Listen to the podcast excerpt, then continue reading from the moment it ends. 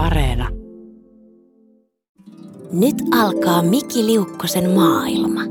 Ja tervepä tervetuloa tämän päiväiseen jaksoon. Aika mielenkiintoisia aikoja eletään tällä hetkellä. Jos mä laitan vähän tuon mikkiä isommalle, noin. Niin tota, öö, koronavirushysteria aika vahva tällä hetkellä. Ja se on ihan jännä, jännä ilmiö omalla kohdalla tämä tota, pandemia siinä mielessä, että näitä nyt on ollut erilaisia. No mitä lähinnä tulee mieleen, ei ehkä nyt niin pandemian kaltainen, mutta joku vaikka joku norovirus aalto ollut tuossa joskus. Ja mä en ole koskaan kaasti oikeastaan kiinnittänyt näihin asioihin samalla tavalla huomiota kuin mitä nyt, mikä varmasti johtuu tietenkin siitä osittain, että, että koronasta puhutaan niin paljon ja sitä uutisoidaan jatkuvasti ja sosiaalisessa mediassa tuntuu, että kaikki ei muusta puhukaan. Niin se on onnistunut sitten aiheuttaa myös itsessä semmoisen varmasti ihan tervetulleen hysterian tai ylivarovaisuuden kaiken koskettelun ja kontaktin ja muun suhteen, että desinfiointiainetta menee kyllä jatkuvasti. Mulla on tuossa desinfiointiainepullo tälläkin hetkellä mukana. Mukana ja se on mielenkiintoinen, kun kävelee tuolla kaduilla ulkona, mitä on sitäkin kyllä yrittänyt välttää myös, niin tota, se hiljaisuus ja tyhjyys, mitä tuolla, mikä tuolla vallitsee, niin on silmiin pistävä ja kormia, korvia huumaava lähes.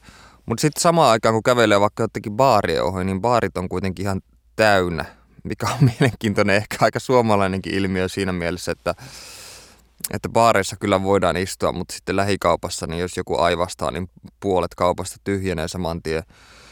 Saman tien, vaikka tuntuisi, että jossain baarissa, niin tuo hygienia, varsinkin tietyn humalatilan ihminen saavutettuaan, niin jättää aika lailla huomiota ja siellä istutaan kylkikyljessä ja lähmitään samaa pöytää ja tuoppeja, joiden puhtaudesta nyt en osaa sanoa mitään, mutta jotka ainakin itsestä tuntuisi vaikuttavan siltä, ettei ne mitään kaikkein hygienisimpiä juttuja ole, ole siinä. Ja sitten vielä jos jossain vaiheessa iltaa käy niin, että ottaa vahingossa toisen ihmisen tuopin tai jotain muuta, niin sitten se, se on ihan älytön bakteeripesäke. Mutta siellä niitä vaan nyt kuitenkin istuu hyvin lähekkäin ihmisiä päivät pitkät. Mä oon pyörinyt monen lähipaari ohi ja nähnyt aivan, aivan täynnä joka päivä. Mutta toisaalta sitten tuntuu, että mm, ihmiset, jotka viettää paljon baareissa aikaa tai nojailee sillä pöytiin päivästä toiseen, niin on myös samalla sellaisia ihmistyyppejä, jotka ei kauheasti hetkä ota korvaa tällaiselle hysterialle. En tiedä, mutta tota, äh, tällaisen havainnon huomasin. Ja oikeastaan kun tulin tänne ratikalla tänne nauhoituspaikkaan, niin se on mielenkiintoista, kuinka tyhjiä nuo ratikatkin on tällä hetkellä ja kuinka kaikki ihmiset tuntuu kyräilevän toisiaan jotenkin sillä tavalla, että olisikohan tuo mahdollinen bakteerin kantaja tai jotain muuta sellaista. En mä tiedä. Mutta joo, ehkä tähän myös vaikuttaa se, että mun isä lähettelee mulle jatkuvasti viestejä. No ei nyt jatkuvasti, mutta aika paljon kuitenkin, että välttele sitten sitä ja välttele tätä ja älä mene sinne ja älä mene tänne. Ja pysy kotona ja muuta sellaista. Varmasti myös sen takia, että näitä tartuntatapauksia on ollut eniten nyt pääkaupunkiseudulla ja sitten kun se itse asuu tuolla Pohjois-Suomessa, niin tota, näkee, että tämä turvallisuus on täällä vähän, vähän enemmän vaarassa kuin sillä pohjoissa tällä hetkellä ainakin ja toivotaan, että tämä nyt ei hirveästi tästä leviää ihmiset tajua pysytellä kotona. Mutta tuo kotona pysytteleminen on aika hankalaa itselle, koska no, vaikka mä työskentelenkin kotona tai aika paljon myös kahviloissa, niin nyt tuo, kun on jotenkin pakko olla kotona, eikö estä mahdollisuutta, että mä voisin lähteä jonnekin muualta. Siis totta kai mulla on mahdollisuus lähteä minne vaan, mutta tavallaan sitä on jotenkin varautuneempi sen suhteen, niin sitten kun mä oon nyt pari päivää viettänyt kotona suurimmassa ajasta, niin tuntuu, että semmoinen öö, outo mökkihöperyys alkaa hiipiä, että että nyt kun tavallaan on hyvä, hyvällä omalla tunnolla voi olla vaan kotona ja periaatteessa voisi keskittyä pelkästään vain kirjoittamiseen ja, ja nauttia siitä, että ei tarvitse mennä mihinkään eikä tarvitse käydä missään eikä tarvitse nähdä oikeastaan ketään, niin sitten mä en myöskään saa kauheasti tehtyä asioita. Vaikka mulla olisi, se on paradoksaalista, vaikka mulla olisi paljon enemmän aikaa ja myös syitä vaan istua kotona ja keskittyä kirjoittamiseen, niin mä en nyt kahden, kolmen päivän aikana saanut oikeastaan mitään aikaiseksi. Ja sen sijaan mä oon lähinnä vaan kotona kävelyympyrää suurin piirtein, että ettei mun tarvitsisi koko ajan istua tai löhöitä jossain. Ja välillä pakottautunut ulos, että saisi vähän ö, tuuletettua itseään, mutta tota, ö, jotenkin kummallista tämä, että mä en nyt saa tuosta jotenkaan hyötyjä irti tästä karanteenista, mitä nyt suositellaan kaikkialle. Tänään oikeastaan tarkoituksena on muun muassa puhua rahasta, joka on ähm, aihe, joka sekä kiinnostaa että ei kiinnosta itseä. Ja oikeastaan kiinnostaa siinä mielessä, että kun mä aloin, aloin ajattelemaan aihetta, niin mä huomasin, että kuinka tärkeä aihe raha lopulta mulle on, vaikka mä en ole sitä sille aktiivisesti tai tietoisesti hirveästi pohtinut juurikaan. Mutta kun mä aloin miettimään omaa menneisyyttä ja omaa suhdetta rahaan ja läheisten suhdetta rahaan ja ö, omassa perheessä, miten suhtaudutaan rahaan ja muuhun, niin mä huomasin, kuinka isossa roolissa se on. Ja tota, aloin miettimään sitä eri, eri näkökulmista. Ja tietenkin niin kuin, lähinnä, varsinkin tässä jaksossa, voin niin kuin, parhaiten puhua vaan omasta suhtautumista ja millä tavalla se on muuttunut vuosien varrella ja millä tavalla tässä ammatissa, varsinkin niin kirjailijan työssä tuo rahaa, niin millaisessa merkityksessä se on ja m- miten nämä niin kuin, tuloasiat ja muut ylipäänsä on hoitunut, eli ei ole hoitunut tässä vuosien varrella. Mutta tota, tavallaan ikään kuin hyvästä tuurista, joka tuntuu aina osuvan kohdalle silloin, kun aihetta miettii, niin sitten tai jos keksii jonkun aiheen jollekin ohjelmalle, niin sitten saman tien törmää just sen päivän lehdessä tai jossain somessa aihetta käsittelevään kirjoitukseen. ja mä törmäsin Hesarissa joku aika sitten tällaisen juttu, jossa haasteltiin ohjaaja käsikirjoittaja Milja Sarkolaa, joka on tehnyt kirjan ja näytelmän rahasta. Ja tota, tässä haastelussa Sarkola sanoi muun muassa, että raha on yksi niitä viimeisimpiä tabuja, mitä meillä on jäljellä. Ehkä, ehkä raha ja joku perheväkivalta on asioita, mistä, mistä vielä vaietaan aika, aika voimakkaasti. Tai se suhde, millä, miten ihmiset puhuu rahasta, niin on, on edelleenkin aika, aika varovainen. Ja tota, no, tiivistettynä Sarkola sanoo tässä Hesarin jutussa, että, että mitä enemmän rahaa ihmisellä on, niin sitä vähemmän hän siitä puhuu. Ja ehkä on, on saman ilmiön huomannut elämässä. Mä en ole kyllä hirveästi tota, varakkaita ihmisiä kohdannut mun elämäni aikana. Pihejä kyllä sen sijaan, joo. Ja, ja sitten oikeastaan enemmänkin tällaista niin keskiluokkaisia ihmisiä, joiden kanssa nyt rahasta ei niin paljon puhuta. Mutta se on aika mielenkiintoista, että kun miettii taiteilijuutta tai kirjailijan ammattia tai muuta, niin oikeastaan musta tuntuu, että aina kun mä tapaan kollegoita, äh, kollegoita, siis kollegoita, niin äh, hyvin pian keskustelu siirtyy siitä taiteellista keskustelusta tai, tai siitä, että mitä tällä hetkellä työstää, niin siirtyy melkein aina rahaan. Et, ja yleensä nimenomaan apurahoihin, koska kirjailijan työ on monesti sellaista, että jos ei tee mitään muuta työtä, jos on niin sanotusti vapaa kirjailija, niin on hyvin harvinaista, että, että tulisi millään tasolla toimeen, ellei olisi jonkinlainen apuraha käynnissä tai olisi hakenut apurahoja tai muuta. Ja yleinen piirre kirjailijakollegoiden keskuudessa on se huoli siitä, että miten tulee pärjäämään seuraavat puoli vuotta, jos vaikka joku apuraha loppuu tai, tai ei ole varmuutta, että tuleeko apurahaa enää, enää, anteeksi, enää jostain niin ylipäänsä ollenkaan. Ja sitten tietenkin kaikki tota, myyntituloasiat ja ö, mitä se nyt sanoisi, esiintymiset ja muut, niin ö, tulee aina, aina vahvasti esille noissa keskustelussa ja lopulta noin 70 prosenttia kollegoiden kanssa käydyistä keskustelusta käsittelee jo, jollain tasolla rahaa tai toimeentuloa ylipäänsä. Ja ö, on myös tietenkin niitä kollegoita, joilla asiat on sen verran hyvin, että, että näistä asioista ei viitsi puhua, mutta puhun nyt lähinnä niin omasta vähemmän myyvien kirjailijoiden puolesta, joille se on niin kuin esimerkiksi apuraha on elämän ehto ja, ja hyvinvoinnin tae ja turva ja niin edelleen. Ja tota, um, se on kyllä yksi, yksi juttu, minkä mä oon huomannut, että silloin joskus uh, nuorempana, kun haaveilin kirjailijan urasta, niin mä en tietenkään missään vaiheessa miettinyt sitä, että, että tienaako sillä tai mi- mitä se ylipäänsä tarkoittaa, että päättää alkaa kirjailijaksi. Ja ajatus kirjailijan ammatista oli aika tällainen, niin kuin, öö, miten sanot, ei, ei ideologinen, vaan tämmöisen, tämmöisten niin ehkä harhakuvien lietsomaa, varsinkin silloin, kun asui vielä kotona, asui vanhempien luona. Ja sillä tavalla niin tulot ja ruoka ja muu oli taattu, että ei tarvinnut oikeastaan huolehtia näistä asioista ollenkaan, eikä tarvinnut välittää niistä asioista, niistä ajatuskirjailijoista ku, kuulosti jotenkin. Pelkästään jo tietenkin se, sen lisäksi, että nautti kirjoittamista niin paljon ja se tuntuu yhä enemmän ja enemmän sellaiselta asialta, mitä haluaa tehdä, koska niinhän se on, että kirjailijan ö, ura tai kirjailijaksi niin kuin haluaminen on myös siinä mielessä semmoinen, miten se nyt sanoisi, synnynnäinen tai... Ö, mikä sana nyt on? No, siis tällainen ammatti, mihin yl, yl, yleensä syntyy, että sitä ei voi vaan monesti päättää, että, että mä nyt alan kirjailijaksi ilman mitään takeita siihen tai mitään niin lahjo, lahjoja siihen ammattiin. Ja sitä paitsi olisi aivan täysin järjetöntä ryhtyä kirjailijaksi siinä toivossa, että se tulisi tienaamaan, koska yllätys, yllätys ei tienaa yhtään, ellei sitten satu olemaan joku Fifty Shades of Grain tai joku J.K. Rowlingin tasoinen miljoonia myyvä, myyvä kirjailija. Ja se on, se on aika mielenkiintoinen myös se ajatus siitä, että mitä enemmän kirjailija myy, niin, niin monesti se meinaa yhtä kuin sitä, että sen täytyy olla aivan paska sen kirjailijan, koska, koska kaikki mitä myydään paljon, varsinkin taiteen keskuudessa, niin meinaa yhtä kuin, että se on populääriä, tasotonta, pinnallista höttyä.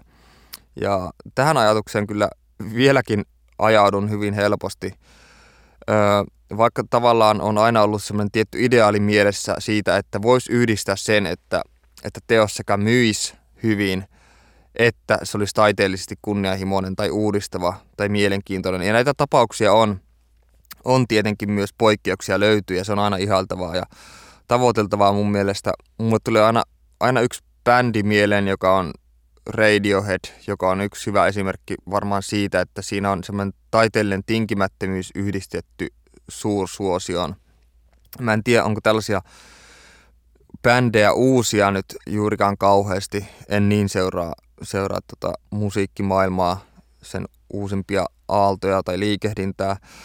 Mutta tota, Radiohead on sellainen esimerkki, mitä mä käytän tavallaan siitä taiteellisesta ideaalista, että voi pysyä tinkimättömänä ja samaan aikaan kuitenkin niin kuin, myydä tai menestyä ja jos, jos sanoo vaikka, että, että oma tavo- tavoite kirjailijana vaikka olisi myydä tosi paljon, niin se kuulostaa heti tosi halpamaiselta ja siltä, että sä et niin yritä edes millään tasolla olla, olla uudistava tai, tai syvällinen tai mielenkiintoinen kirjailija, vaan saa antaudut semmoisen niin helppojen ratkaisujen ja mm, myyvien juonien ja valmiiksi pureskeltujen ideoiden äärelle. Ja siinäpä se. Joten niin, mihin mä olin siis tulossa, niin on joidenkin ö, hyvin tienaavien kirjailijoiden kanssa keskustellut ja, ja tällaisissa porukoissa on monesti huomannut sen, että, että rahasta puhuminen ö, on usein, jos ei nyt tabu, ehkä se on tabu, mutta se on yleensä sellainen juttu, että siitä ei kauheasti puhuta tai että se jotenkin ohitetaan tuhahtaen tai sanotaan, että mä en halua puhua siitä tai että ei se sulle kuulu tai jotain muuta tuollaista mikä on varmasti ihan ymmärrettävää, mutta se on myös mielenkiintoista se, että mistä se oikein johtuu, että, että rahasta puhumista jollakin tavalla häpeillään tai vä- vältellään. Että siinä on varmasti taustalla jonkinlainen sellainen, että rahasta puhuminen tai varsinkin rahalla kerskailu on jollain tapaa halpamaista ja sitä pidetään jotenkin niin kuin, miten se nyt sanoisi, no epähienona tai, tai törkeänä tai jonain semmoisena ylipäänsä, että esimerkiksi Suomessa, Suomessa tota, mm, rikkaat, joita nyt on jonkin verran kuitenkin, niin ka- kauhistelee esimerkiksi venäläisten ökyrikkaiden, ökyrikkaiden käytöstä. Ja se on aika, aika suomalainen piirre kyllä varmasti. Ja, mm, ja sitten se on, se on myös aika jännä, tuli tässä, tässä Sarkolan haastelussa esille, että, että tota, mm, että Suomea pidetään usein tämmöisen taloudellisen tasa-arvon ja hyvinvointivaltion esimerkki maana, jossa sitten kukaan ei ole ökyrikas eikä rutiköyhä, vaan kaikki tai koko kansa kuuluu tämmöiseen laajan keskiluokkaan, mutta näinhän se ei kuitenkaan ole, että nämä yhteiskuntaluokat on kuitenkin olemassa, mutta sitten tämmöisessä sosiaalisessa kanssakäymisessä nämä varakkaammat yrittää häivyttää tätä eroa vähävaraisempien kanssa, että tapu on erityisesti, että siis raha on tapu erityisesti näille rikkaille. Ja sitten se näkyy varmaan siinä, mä itse asiassa kuulin tästä ihan vastikään, että, että tota, tällainen kansanomaisuuden teeskenteleminen on myös olemassa esimerkiksi sellaisena ilmiönä, että näillä yritysjohtajilla ja muilla on tämmöinen niin sanottu läskisoosiklubi, joka kokoontuu, kokoontuu kerran kuukaudessa Savoissa syömässä läskisoosia ja puhumassa törkeyksiä ja muuta, mikä on aika mielenkiintoinen juttu. Ja monesti, monesti mä oon huomannut, että öö, tämmöisissä taideteoksissa tai esimerkiksi elokuvissa, mitä mä oon nähnyt, niin, niin rikkaat on sitten tällaisia, jotka jotka esitetään semmoisina niin törkeyksiä tai paheita tai, tai kaiken maailman kieroutuneempia fetissejä toteuttavina niin sikoina. Ensimmäisenä esimerkkinä tulee mieleen Pasolinin ohjaama elokuva Sodomasta 20 päivää, joka perustuu siis tähän Markkiis Saden, Saden romaaniin, jossa aateliset, siinä taisi olla pappia ja tuomaria ketähän siinä tuli, olikohan yksi jopa presidentti tai jotain tällaista, niin kutsuu kartanoonsa ihmisiä, joita sitten alkaa käyttämään hyväksi mitä sairaimmilla tavoilla. Ylipäänsä yksi sairaimmista elokuvista, mitä on ikinä nähnyt, mutta samaan aikaan myös yksi vavahduttavimmista. Mutta semmoinen ö, tapa käsitellä rikkaita on, on monesti ollut taiteessa sellainen, että, että rikkaiden niskoille asetetaan kaikki niin kuin sairaimmat jutut ja sitten se, että kun heillä on mahdollisuus kontrolloida myös ihmisiä tai käyttää sitä omaa vaurauttaan tai asemaansa hyväkseen, niin sitä myös sitten käytetään. Ja yleensä aina jollain todella kammottavalla tavalla.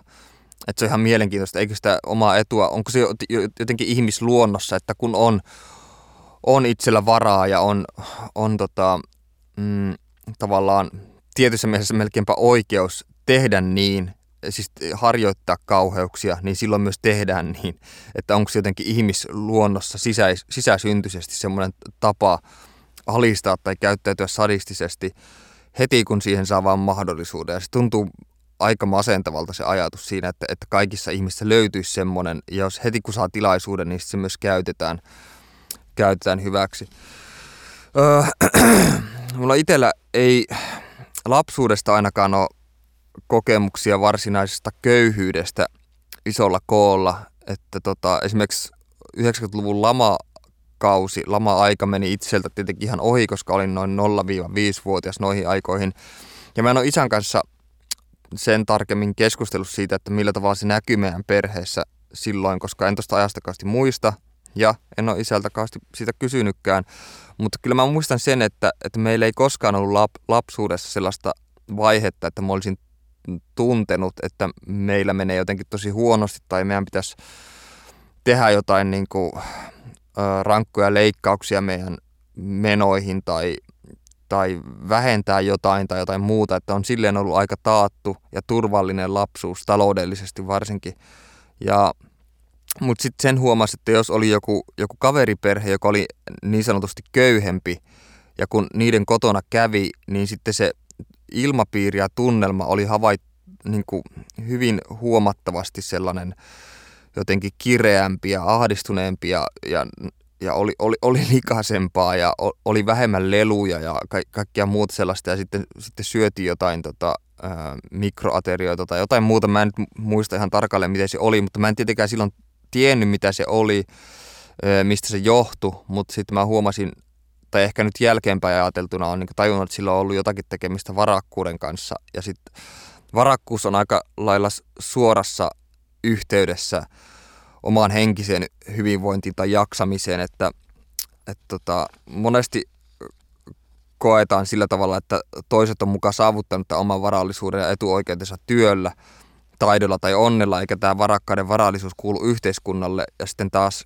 köyhien taloudellinen ahdinko taas on niin järjestelmän vika. Ja nämä kaksi käsitystä taloudesta on ihan siis täysin yhteensopimattomia tietenkin. Ja tämä on aika kiinnostavaa. Ja mulla oli itellä, itellä ö, lapsena tai oikeastaan nuorena, sanotaan yläasteikäisenä sellainen vaihe, kun mä olen kiinnostunut musiikista ja, ja varsinkin bluesmusiikista ja jazzmusiikista. Ja mä luin silloin öö, jatsmuusikko Charlie Parkerin elämäkerran ja sitten Miles Davisin elämäkerran ja mm, mitähän muita blues jats legendoja siinä olikaan. Ja monia yhdisti näitä taiteilijoita sellainen äärimmäinen köyhyys ja sitten tarinat semmoista tota, todella kurjasta elämästä ja sitten siitä omasta ö, kuplasta katsottuna siinä oli, mä näin itse siinä jotakin niin kuin, tämä kuulostaa nyt todella tyhmältä, mutta mä näin siinä jotakin romanttista ja tavoittelemisen arvosta, että se, että ei ole rahaa ja silti on, on todella hyvä siinä, mitä tekee ja todella taitava ja lahjakas, niin, niin sitten se jotenkin korottaa tai korostaa sen ö, lahjakkuuden arvoa sillä tavalla, että, että pitää nähdä paljon enemmän vaivaa sen eteen, että pääsee esille tai pääsee toteuttamaan itseään, kun jos olisi vaikka hyvä osainen ja kaikki olisi hyvin, niin tavallaan sitä helposti omasta mielestä sitten ajautuisi semmoiseen tekemättömyyteen ja laiskuuteen, eikä välttämättä yrittäisi tai näkisi tarpeelliseksi painaa enemmän töitä ja nähdä enemmän vaivaa sen oman taidon kehittämiseen ja muuten, joten semmoinen köyhäily tai köyhyys oli omasta mielestä jopa tavoiteltavaa ja hienoa. Ja mä en tietenkään sitä silloin tajunnut, mitä se oikeasti tarkoittaa ja että nämä ihmiset, jotka siinä kamppaili silloin 20, 30, 40-luvulla, niin olisi varmasti tehnyt mitä tahansa ja se olisi päässyt pois siitä tilanteesta ja tavallaan myös tekikin. Siis se työmäärä, se keikkojen määrä ja kaikki se niin oli tietenkin sitä, että pyrittiin pääsemään eroon siitä. Ja mä itse käsitin sen, tai olin käsittämättä sen sillä tavalla, että, että se on joku sellainen tila, missä halutaan pysyä, jotta on semmoinen jatkuva jännitteisyys, jatkuva veitsenterällä eläminen ja semmoinen uhan läsnäolo, että se on niin tavoitteena ja se on pyrkimyksenä sille, että, että, että tota, se edistää taiteen tekemistä tai omaa taiteellista ulosantia jollakin tavalla, että heti kun kaikki asiat on hyvin, niin silloin myös se ulosanti sitten laimenee ja sitten tulee vaarattomampaa ja, ja tylsempää ja niin edespäin. Tämä on Miki Liukkosen maailma. Silloin kun äh, päätin, että no niin, nyt musta tulee kirjailija ja tämä on niinku selvä homma, joka tapahtui suurin piirtein niihin aikoihin, kun äh, tuli tuo J.H. Erkon kirjoituskilpailun voitto ja se oli jonkinlainen sellainen mm, var, varmistus itselleni, että, että okei, että tässä on jotain, että mä osaan jotakin tehdä ja sitten se palkintosumma taisi olla, mitä sitä sai, oli 2500 euroa tai jotain tollasta ja se, mä, se oli enemmän rahaa kuin mitä mulla oli koskaan ollut. Mä asuin silloin kotona, eikä meillä muistaakseni ollut mitään viikkorahasysteemiä tai jotain muuta tollasta, niin jos on tilillä ollut aina nolla euroa ja yhtäkkiä se on 2500 euroa, niin sitä tavallaan sokaistu sitä rahan määrästä ihan älyttömän paljon. Ja tota, mä tietenkin tuulasin sen koko määrän aivan älyttömän nopeasti, mikä kaduttaa, mutta mä en osannut yhtään käsitellä sitä. Ja tavallaan se ö, ajatus siitä tai, tai tavallaan semmoiset realiteetit sen suhteen, että, että miten rahaa pitää käyttää tai muuta tuollaista, niin oli itselle ihan täysin vieraita ja mä jotenkin kuvittelin tai näin, näin sen jotenkin illusa, torisesti, että, että se ei lopu, että 2500 euroa on niin paljon, että se vaan maagisesti pysyy siinä lukemassa, vaikka mä ostaisin sun mitä. Mä en muista, mitä mä silloin oikeastaan ostin. No se mä muistan, että me mentiin se, silloin sen tyttöystävän kanssa Pariisiin viikoksi. Ja tota, mm, sitten kun me tultiin parista pois, niin mulla oli mennyt joku tonni tai jotakin sellaista. Ja sekin tuntui, että ei se ole vielä paljon mitään. Että mulla on vielä niin kuin 1500 euroa jäljellä. Ja se on hirveän paljon ja mä pystyn elämään tällä seuraavat kymmenen vuotta tai jotain ton tyyppistä ajattelin varmaan.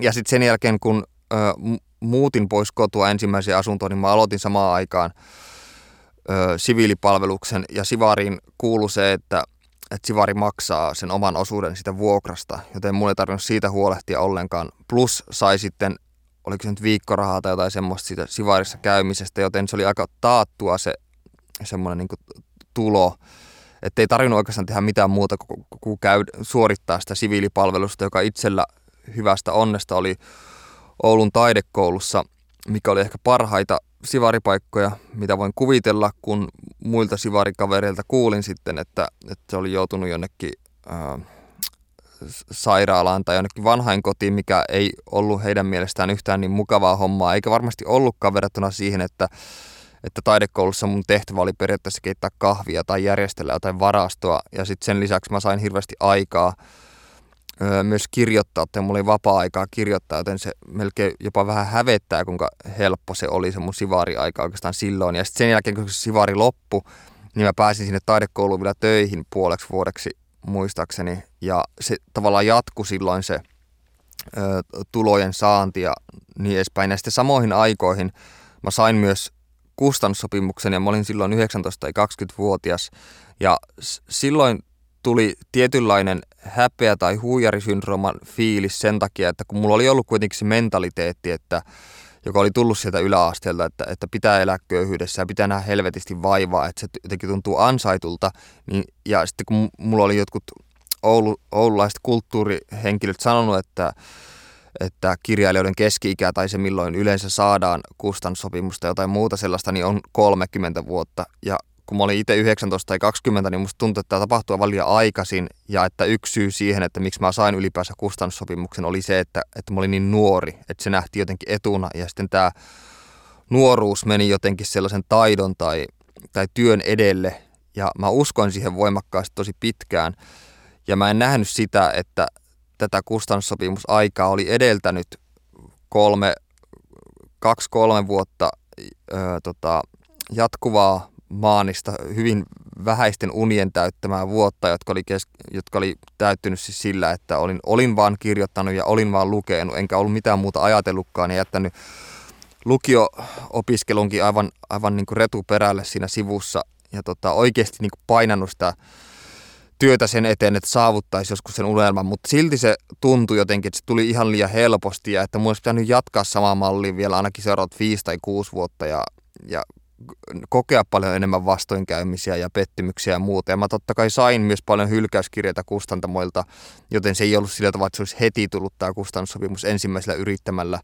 Ja mä ensimmäisen käsikirjoituksen muistaakseni lähetin, taisi olla Otavalle joskus 16-vuotiaana. Ja se oli silloin, se ei ollut runokokoelma, mikä on ihan mielenkiintoista, vaan se oli romaanikäsikirjoitus, joka taisi olla jotain, mitä oli 20 sivua pitkä. Ja mä en tiedä enää, missä se on se käsikirjoitus, enkä tiedä uskaltaisinko sitä edes lukea, mutta mä muistan, että mä joskus vielä pari vuotta sen lähettämisen jälkeen vilkasin sitä ja se käsikirjoitus oli niin kamala ja se kirja oli niin huono ja huonosti kirjoitettu totta kai vielä siinä vaiheessa, että tota, öö, mä oon oikeastaan tyytyväinen, että mä en nyt ole nähnyt sitä, enkä tiedä onko sitä enää olemassa missään, mutta toisaalta ihan mielenkiinnosta voisin sitä vilkaista, mutta sen mä muistan, että se oli jonkinlainen rakkauskertomus, mikä kuulostaa nyt aivan älyttömän omituiselta, että mä olisiko sellaisen tehnyt.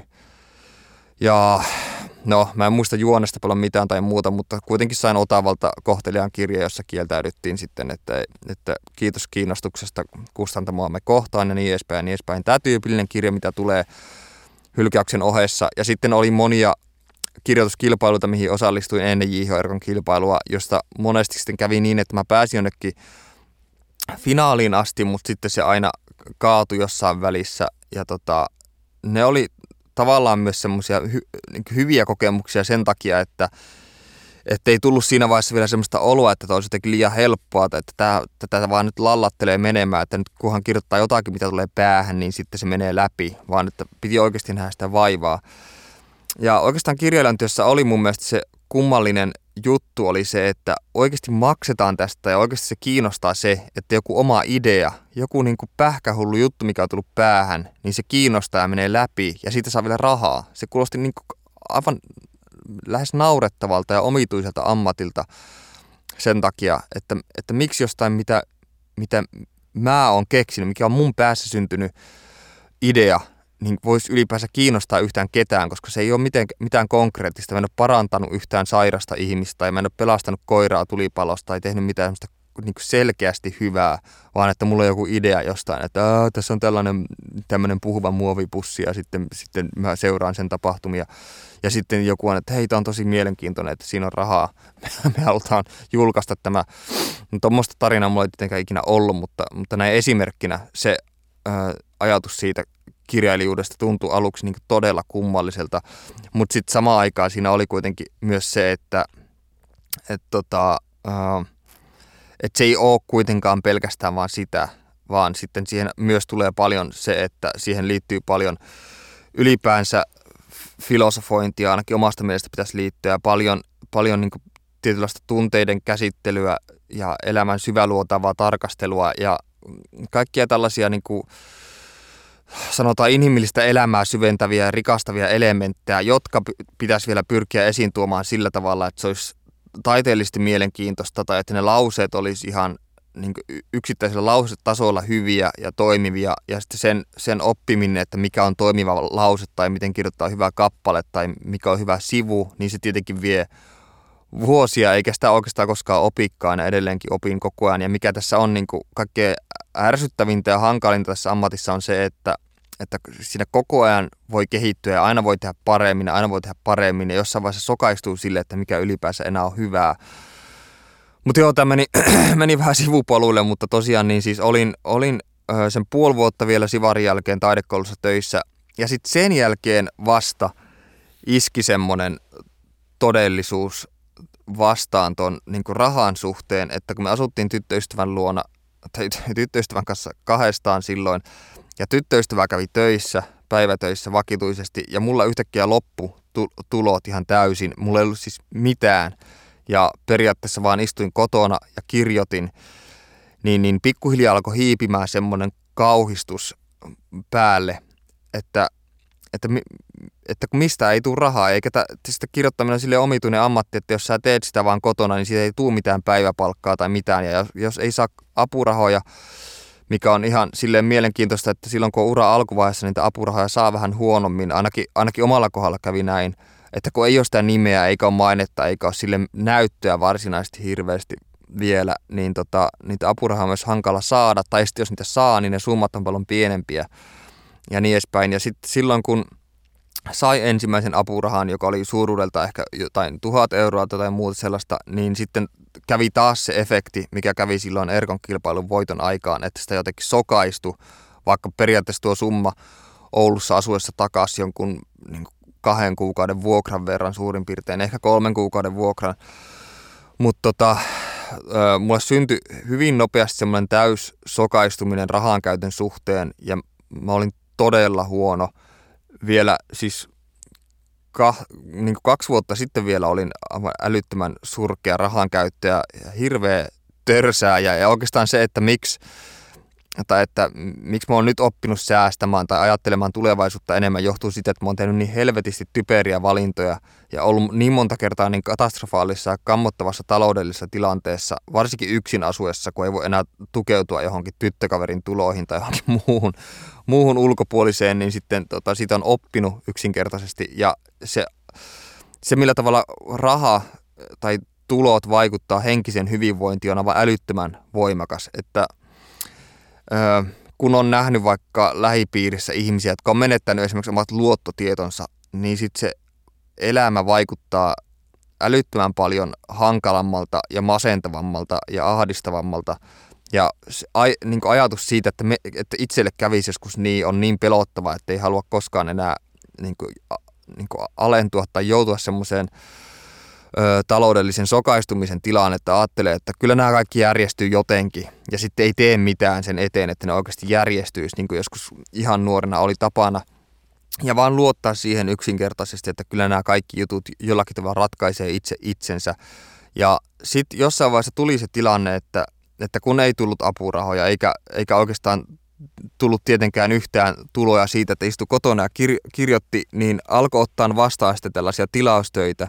Eli käytännössä oululainen lehti Kaleva pyysi mua kolumnistiksi silloin, silloin tähän, muistaakseni kerran tai kahdesti kuukaudessa ilmestyi multa joku kolumni ja, ja siinä sitten tuli se jännä efekti, että mä huomasin, että, että jotta voi jo, jollakin tavalla elää tai turvata sen, että saa maksettua välttämättömät menot tai muut, niin pitää tehdä asioita, joista ei kauheasti edes nauti. Että se, aina kun se kolumnin tekemisen deadline esimerkiksi niin lähesty, niin olo oli älyttömän kurja ja hermostunut ja ärsyntynyt siitä, että pitää tehdä jotakin, mitä ei halua tehdä, jotta saa rahaa. Että se, mitä haluaa tehdä, on, on kirjoittaa kirjoja, mutta siitä ei ikävä kyllä makseta, niin jotenkin sitten työ alkoi yhdistyn siihen, että vaikka kirja, kirjailijan työ on siis työtä siinä missä muukin, niin kuitenkin semmoinen, että millä tienaa, niin se pitää jollakin tavalla ansaita ja se ansaitseminen tulee sillä, että että myy omaa mukavuuttaan pois tai omaa aikaa pois ja sitten alkaa tekemään juttuja, joita ei halua tehdä ja se on niin kuin, niin kuin työn määritelmä. Mun mielestä Tuve Janssonilla oli jossain muumeessa joku sellainen, missä Nuuska Muikkunen sanoi, että työ, työ on sitä, että ihminen tekee jotain, mitä ei halua tehdä päivästä toiseen tai jotain muuta semmoista. Ja ajatus siitä, että, että työnteko voisi olla mukavaa, niin, niin oli mun mielestä aika absurdi siihen aikaan, että esimerkiksi niin vanhemmatkin monesti aina aamuisena huokaille, että no niin, taas on työpäivä eessä ja kahdeksan tuntia sitten istutaan taas toimistolla ja huokaillaan siellä sitten. Ja sitten se alkoi näyttäytyä jo lapsena tosi semmoista jutulta, että, että kaikki ihmiset, jotka tekee työtä, niin jollakin tavalla kärsii siitä. Ja, ja jos sitä nauttii, niin sitten, sitten se on jotenkin väärin tai että se on liian helppoa tai että no, noisen ei kuulu olla.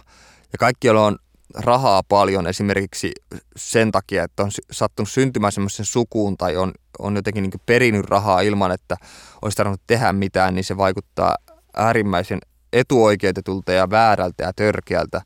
Että se ei kuulu siihen rahan luonteeseen, vaan että se pitää niin kiskoa jotenkin, jotenkin hampaat irvessä itselle ja ansaita sitä kautta. Ja kaikki muu on ansaitsematonta ja, ja laiskuutta ja, ja tota, tällaista. Ja sitten tämmöiset ihmiset sitten monesti myös sitten ehkä myös tästä syystä esitetään monesti taiteessa sellaisina niin sikailijoina tai semmoisina ikään kuin moraalisena, jonkinlaisena moraalisena kritiikkinä tai, tai esimerkkinä siitä, siitä tota, inhimillisestä alennustilasta, mihin tämmöinen ansaitsematon ö, vauraus ihmisen suistaa helposti ja miksi kaikki aateliset ja muut tällaiset sitten nä- näyttää monesti niin kuin naurettavassa ja sairaaloissa valossa. Et se, sen ymmärtää sitä kautta kyllä tosi hyvin. Ja sitten varsinkin tämä 60-70-luvun ajattelu siitä, että taiteilijat oli, 90 prosenttia taiteilijoista oli kommunistia ja sitten kritisoi paljon porvareita ja puhuttiin niin kuin, porvarisijoista ja muuta sellaista, niin se on, se on myös silleen ihan täysin ymmärrettävää ja niin edespäin, mutta öö, Joo, eli siis oli, oli aika, jolloin sitten alkoi ottaa niitä kolumnijuttuja ja saman aikaan alkoi myös kirjoittaa sitten eri lehtiin, niin kuin itse tarjos omia juttuja lehtiin, että hei, kiinnostaisiko teitä, jos mä kirjoittaisin teille ö, esseen vaikka, vaikka runoudesta tai jostain, jostain runoilijasta tai sitten oikeastaan mistä vaan, kunhan se on joku semmoinen osa-alue, mitä, minkä suurin piirtein itse hallitsee. Ja sitten siinä syntyi semmoinen nopeasti semmoinen juttu, että koko ajan jäi vähemmän ja vähemmän aikaa sille, mitä oikeasti halusi tehdä, eli kirjoittaa omia juttuja, ja sitten yhä enemmän aikaa meni siihen, että piti alkaa tekemään kaikkea sivutöitä, ja sitten se vaikutti suoraan verrannollisesti siihen, että oma työ, se mistä nauttii, niin alkoi kärsimään. Se laatu kärsi, kun ei ollut enää yksinkertaisesti jaksamista tai tai aikaa keskittyä siihen. Ja siinä tuli se jännä paradoksi, että, että jotta voisi kirjoittaa hyviä kirjoja tai jotta voisi kirjoittaa hyvin ylipäänsä ja nauttia siitä, niin, niin se vaatisi sataprosenttisesti kaiken ajan. Ja kaikki muu on niin häiriötekijöitä ja sen tiellä ja sen laadun tiellä. Ja sitä kautta, kun se laatu huononee, niin sitä ei myöskään myydä niin paljon, eikä se kiinnosta enää niin paljon. Ja sitten se ei myöskään tyydytä omaa itseä, omia taiteellisia tavoitteita. Ja tämä tämä vastakkainasettelu tai tämä paradoksi tai tämä tasapaino on sitten siitä asti oikeastaan pitänyt aika voimakkaasti, että se, että saa jonkun ison apurahan tai, tai luojan kiitos, jos saa vaikka monivuotisen apurahan, niin se on aika harvinaista ja se on silleen aika ideaali tilanne, että, että semmoinen ö, tilanne antaa mahdollisuuden sille, että pystyy keskittyä siihen omaan taiteellisen työhön sataprosenttisesti ilman, että tarvii tehdä mitään muuta. Ja se on, niin kuin, mutta se on todella harvinaista ja sitten ne, jotka näitä monivuotisia saa, niin on kyllä vain älyttömän onnekkaita, mutta varsinkin nyt Helsingissä asuessa myös sekään summa ei yleensä riitä kattamaan niin kuin kaikkia kuluja, että tyylin puolet siitä menee saman tien asu, asunnon vuokraan tai muuta, se on älyttömän stressaavaa. Ja sitten kun on ollut monesti semmoisessa tilanteessa, varsinkin ensimmäisen parisuhteen karjuduttua ja, ja, ja sitten kun piti muuttaa ensimmäiseen omaan kämppään yksin asumaan, niin se aika oli aivan kammottavaa, koska siis se, se, miten se vaikuttaa henkiseen hyvinvointiin, että ei ole varma, mistä saa seuraavan kerran rahaa, tai että miten tulee ylipäänsä pärjäämään seuraavan kuukauden, missä saa ruokaa, miten saa laskut maksettua, niin se lamaannuttaa jotenkin ihan täysin. Että aina kun postilaatikko kilahti ja tuli niin postia, niin semmoinen ahdistava puristuksen tunne rinnassa syntyi saman tien, koska mä tiesin, että ne on jotakin laskuja tai laskumuistutuksia ja mä en halunnut nähdä niitä. Ja oli monesti hyvin lähellä, että mä vaan revin ne. En ole koskaan tehnyt sillä tavalla kuitenkaan. Ja mulla on ollut myös se huono, huono tota, taipumus itsellä, että raha on ollut vähän semmoinen niin hankala tai nöyryyttäväkin asia, että ei ole osannut määrittää omaa arvoa vielä. Että varsinkin uran alkuaikana tuntuu jotenkin töykeältä pyytää jostakin, että jos mä kirjoitan teille lehtijutun, niin ö, saanko mä tästä 500 euroa. Mä en ikinä kehdannut pyytää sitä, vaan mä tein melkein aina puoli ilmaiseksi kaiken oman ajan ja oman henkisen hyvinvoinnin kustannuksella. Että jos joku ehdotti, että ö, sopiko sulle, että saat tota, neljä kaljaa ja 50 euroa, niin mennäänkö sillä? Ja mä niin kuin häpeissäni, että joo, mennään sillä, se kuulostaa ihan hyvältä. Ja sit, sitten, sitten kun mä kerroin sitä isä, isälle, joka aina kysyi, että no paljon sulle siitä tarjottiin tai paljon sä saat siitä, niin se aina piti mua ihan täytänä idioottina, että miksi mä oon suostunut sellaiseen, että nehän niin kuin käyttää sua ihan täysin hyväksi. Ja sit siinä aina tuli sellainen niin häpeän tunne hyvin voimakkaasti itselle läsnä, että niin, että mä olisin totta kai voinut pyytää enemmän tai mä en vaan kehannut pyytää. Ja musta tuntuu, että jos mä pyydän tästä sen verran rahaa, kun mitä mun mielestä mä ansaitsen, niin sitten mä vaikutan jotenkin töykeältä tai ahneelta tai jotain muuta semmoista, mikä oli semmoinen kuva, mitä mä en missään nimessä halunnut antaa. Ja, ja se on semmoinen asia, minkä on myös pitänyt, mikä on myös pitänyt oppia vuosien varrella se, että pitää tietää se oma arvonsa, oman työn arvo. Ja se on tietenkin noussut myös sitä kautta, että mitä enemmän on saanut nimeä tai mitä enemmän on julkaissut tai mitä enemmän on ylipäänsä tota, saanut aikaiseksi tämän uran varrella, niin sitä enemmän on myös pokkaa sitten pyytää tai tietää se oma arvonsa, mutta se on edelleenkin tosi vaikeaa. Ja sitten samaan aikaan, kun, kun uran alkuvaiheella, kun, kun suostui noihin älyttömän typeriin työjuttuihin, josta maksettiin just ja just jonkun, jonkun tota, öö, nuudelipaketin verran itselle, itselle rahaa, niin sitten myös silloin soitti bändissä ja no muusikot varmasti nyt tietää. Nyt, kun koronaviruksesta on jo ehditty tässä nyt puhua, niin tietää kuinka paljon vaikuttaa muusikoiden kiertojen elämään tällä hetkellä esiintymisiin, koska konsertteja ja muuta perutaan jatkuvasti ja niin edespäin, niin tota, silloinkin ö, oli hyvin yleistä, niin ainakin Oulussa, no varmasti ihan joka paikassa on se, että jos bändillä ei ole nimeä ja jos on ihan tuntematon ja ja niin edespäin ja aloitteleva bändi ja muuta, niin sitten yleensä se palkka, mitä saa keikasta, on se, että, että bändille annetaan joku kori kaljaa ja se on niin siinä. Ja, tota, ja siihen vaan suostuttiin, koska kaikki muutkin sai näin ja sitten olisi tuntunut jotenkin typerältä vaatia enemmän keikkajärjestäjältä, koska se oli palkintoa itsessään, että sai keikan, että pääsi soittamaan 14 ihmiselle jossain tota, Oulaissa pikkububissa ja, tota, ja sit se oli silleen nyt jälkikäteen ajateltuna aika naurettavaa, että kuinka paljon työtä kuitenkin näki siihen, että, että treenas ja, ja tota, osti, osti kitaratarvikkeita tai muuta ja, ja, ja maksettiin yhdessä bensoja, kun ajettiin jonnekin tiettyyn keikkapaikkaan toiseen kaupunkiin tai muuta. Että se oli pelkkää häviötä jatkuvasti, taloudellista, rahallista häviötä ja oman ajan menettämistä ja oman niin kuin, jaksamisen ö, varassa niin kuin kulkemista ja sitten se palkka on tosiaan se korikalja, joka jaetaan sitten niin kuin viien jäsenen tai kuuden bändin jäsenen kesken ja, ja sitten siihen pitäisi olla tyytyväinen. Ja pitkän aikaa oli myös sellainen tilanne, että mulla oli kun lähipiiri ja kaverit kaikki koostu, koostu taiteilijoista, joilla kellä ei ollut koskaan rahaa ja muuta, niin sitten kävi sillä tavalla, että jos, jos joku sai 50 jostakin, niin se käytettiin heti ensimmäisenä se raha alkoholiin, koska se ajatus oli se, että, että okei, nyt kun me voidaan juoda alkoholia, niin me ollaan edes y- yksi päivä vailla, vailla huolia. Me voi olla vaan humalassa ja olla niin kuin välittämättä siitä, että, että tota, mistä, että, niin kuin, mistä me huomenna saadaan mitään tai että miten me ylipäänsä tullaan selviämään. Ja siitä tuli aika semmoinen vaarallinen kierre siitä, että aina kun sai vähän rahaa, niin se käytti sitten alkoholiin pelkästään sen takia, että ei olisi tarvinnut miettiä sitä, kuinka vähän rahaa itsellä on. Ja olisi voinut edes hetken niin hyvin. Ja niin se oli todella synkeä aikaa. Ja oli myös paljon kavereita, jotka esimerkiksi sai oman ruokansa ihan pelkästään vain dyykkaamalla ravintolalle roskiksi ja, ja muuta. Ja mä en onneksi siihen, siihen mennyt kuitenkaan silloin mukaan, että jos mulla oli itsellä tilanne, että ei ollut yksinkertaisesti ruokaa tai muuta, niin silloin mä menin kotiin syömään tai, tai jotain muuta sellaista.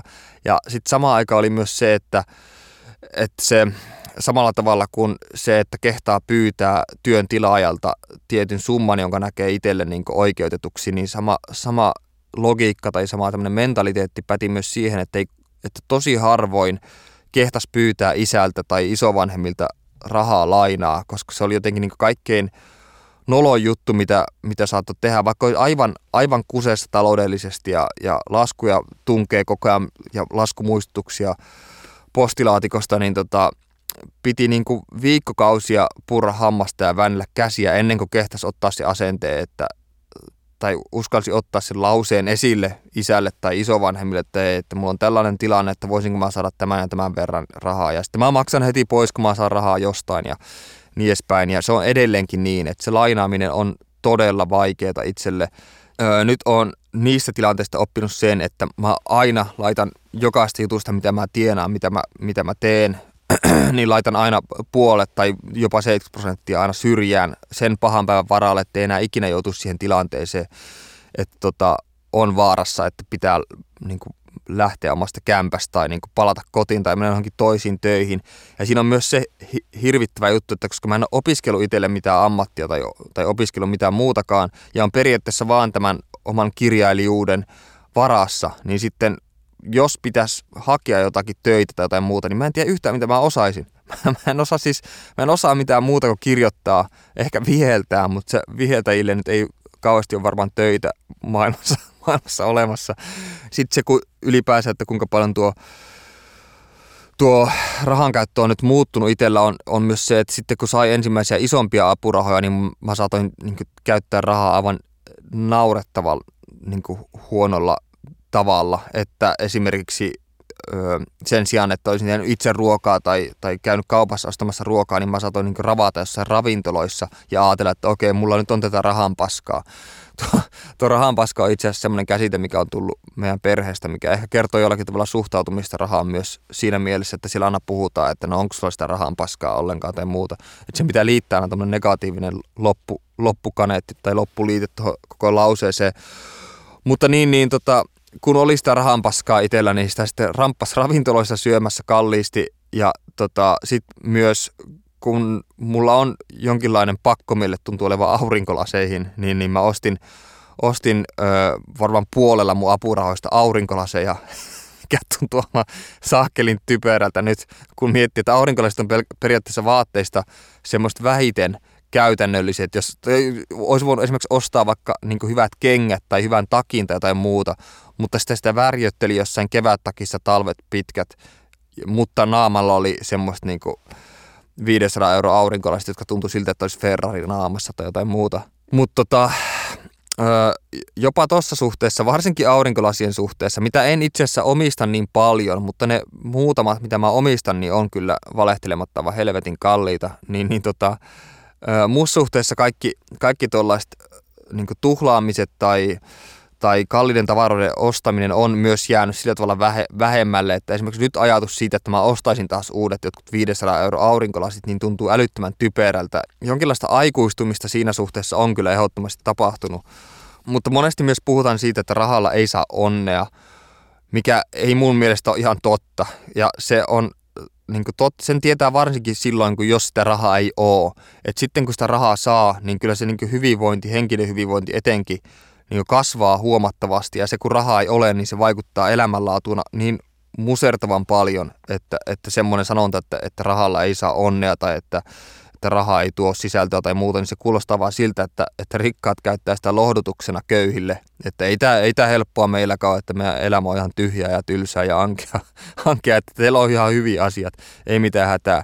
Ei, se ei ole ollenkaan niin, vaan musta tuntuu, että semmoinen tietty, niitä on tehty niitä tiettyjä tutkimuksia, että, että tiettyyn taloudelliseen vaurauteen asti ihminen on niin onnellinen ja sitten kun se menee siitä yli, niin sit sillä rahalla ei ole enää niin paljon merkitystä. Mikä on ihan, ihan ymmärrettävää sillä tavalla, että siitä ei tarvi niin paljon huolehtia ja tavallaan se tulevaisuus on koko ajan taattu, niin sitten on semmoisessa jatkuvassa, jatkuvassa niin tasapainon tilassa, mikä voi myös olla omalla tavallaan vähän tylsää, näin niin kuin täältä alempituloisen näkemyksestä toiveikkaan ajattelen, mutta tota, se, että, että sitä saa välillä, siis rahaa saa välillä yhtäkkiä enemmän kuin joskus muulloin, jolloin on ollut pitkiä aikoja niin kuin vähän siinä hilkulla tai että ei ollut juuri yhtään rahaa, niin se merkitys kasvaa aivan hirveän paljon enemmän. Ja nyt on, kun on käynyt se, että on oppinut jotakin, niin ei käy enää sitä sokeutumisefektiä, että, että nyt kun sitä rahaa on, niin se pitää heti käyttää johonkin ja käyttää johonkin niinkin järjettömään kuin johonkin saatana aurinkolaseihin kerralla.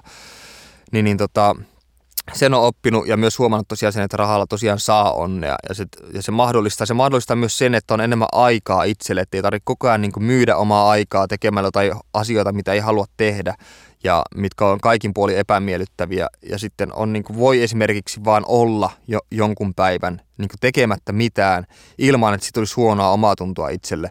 Ja se on, se on mun mielestä älyttömän tärkeää, että rahalla voi myös ostaa itselle aikaa siinä mielessä. Tai että voi ylipäänsä käydä jossain muualla kuin, kuin lähikaupassa. Että voi mennä niin kuin, ulkomaille tai muuta semmoista.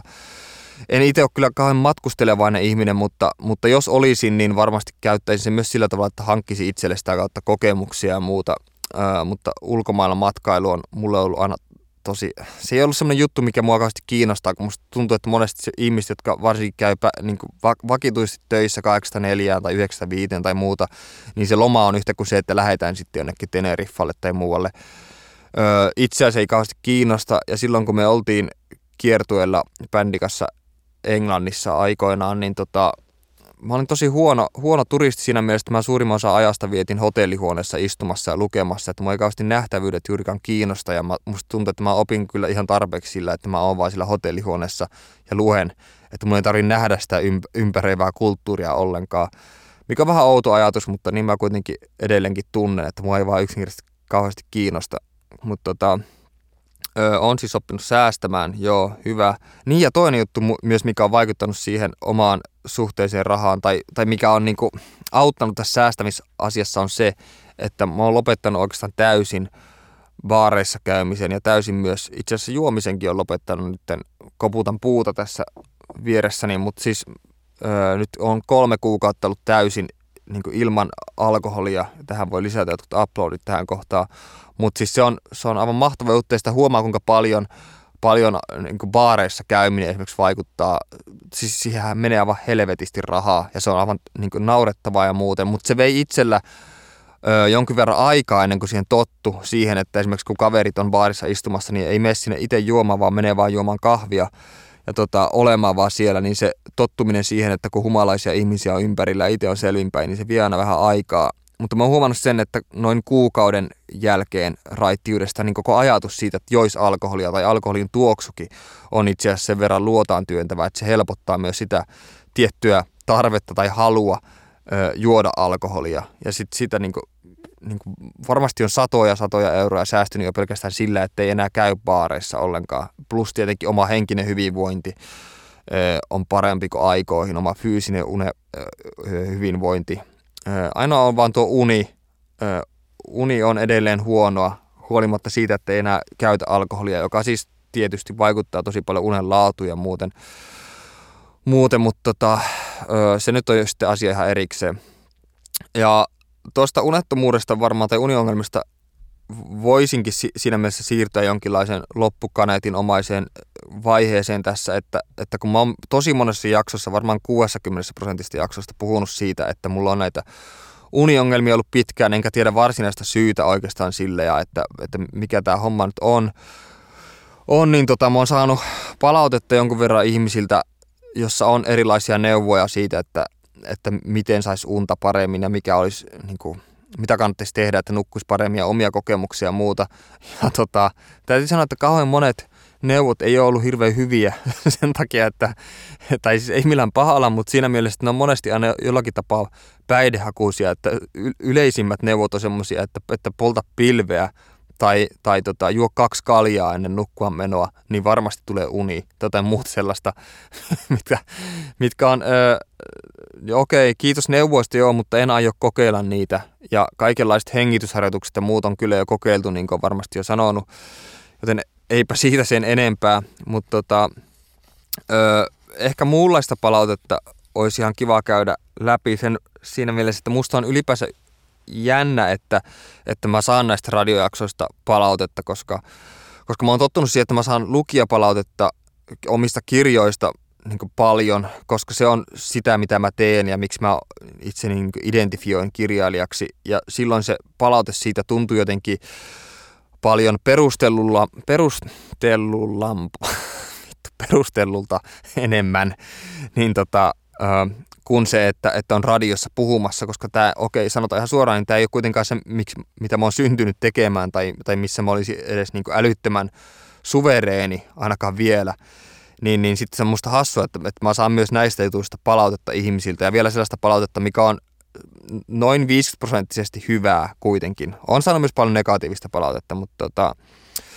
öö, mulla on tässä muutama palaute on esimerkkinä, mitä on saanut. Nämä oli ehkä nyt viimeisimpiä, mitä nyt on saanut, että en sille mitään tarkempaa seulontaa käynyt läpi, mutta tässä on sekä hyvää että huonoa palautetta. Ja yksi palaute, palaute on tällainen, että on, on yrittänyt kuunnella Jäbän ylepuheen ohjelmia, koska aiheet on olleet kiinnostavia, mutta ei vaan pysty. Joka ohjelma on yhtä pitkää, loppumatonta lausetta kuin keuhkotautisen limaa, ei katkea millään. Kai hänen kirjoissaankin jollain sivulla on piste. Sellaista jäsentämistä voi harrastaa radiossakin. Radiossa pisteen vastine on tauko. Se voi olla vahva tehokeino. Suomen kielessä sitä edeltää yleensä lauseen loppua kohti laskeva intonaatio. Sitäkin voi käyttää. Ja tota, no tuo on, tuo on ihan hyvä, hyvä havainto oikeastaan. Ja tuo siinä, siinä mielessä mielenkiintoinen tuo huomio siitä, että että mun lauseet, varsinkin tässä radiossa puhuessa, on niin yhtä keuhkotautisen limaa, niin kuin tuossa sanotaan, ja, ja pitkää pälättämistä, niin se on mielenkiintoinen kontrasti se, siinä mielessä, että radio on ulkopuolella ja sosiaalisessa kanssakäymissä mä en yleensä puhu juuri koskaan mitään. Ja kun, silloin kun mä kerroin mun niin läheisille siitä, että mulla alkaa oma radio-ohjelma tai mä alan tekemään tällaisia, ne kysyy ensimmäisenä, että no millainen se on, onko sulla vieraita tai muuta. Ja mä sanoin, että ei kun mä puhun tunnin yksin niin, niin kukaan ei oikein uskonut sitä. Ne sanoo, että sinä puhut tunnin yksin. Se on enemmän kuin sä puhut koko vuoden aikana kellekään, edes läheisille. Mutta mä oon, ainakin kun mä tiesin, että mä tulen lukemaan tämän palautteen, niin tämä on mulla ollut koko tämän jakson niin kuin puhumisen aikana päässä. Ja yrittänyt ainakin vähän hidastaa tahtia, mutta tota, on luultavasti unohtanut sen monta kertaa. Ja, ja tota, no joo, jonkinlainen loppu, ei nyt kevennys, mutta loppulausahdus tässä nyt varmaan sen suhteen, että öö, toivon, että, että tota, ihmiset, freelancerit varsinkin näinä aikoina, kun on tätä virusta ja muuta liikkeellä, niin saa jonkinlaisen mielen rauhan ja kykenee selviämään taloudellisesta ahdingosta tai menetetyistä työtarjouksista jotensakin kunnialla ja pyrkii pitämään asiat kasassa ja ei helvetti, tämä on niinku epäsyvällisin lopetus ikinä. Öö, älkää tuulatko varsinkaan aurinkolaseihin ja mä lähden nyt tästä rämpimään tonne tyhjään Helsinkiin. Kiitos kuulijoille tästä. Hei. Tämä oli Mikki Liukkosen maailma.